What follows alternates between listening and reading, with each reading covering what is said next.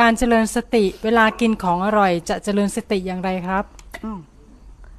เจริญสติแล้วกินของอร่อยไม่ได้หรอ ต้องกินของไม่อร่อยอย่างเดียวหรอ อร่อยก็รู้ว่าอร่อย แค่นั้นเอง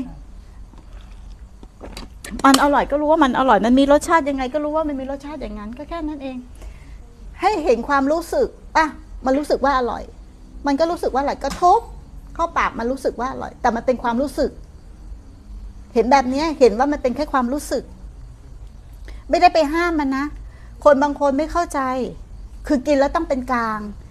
กินแล้วต้องไม่รับรู้ กินแล้วต้องอุเบกขา กินแล้วต้องเฉยๆเดี๋ยวมึงก็บ้า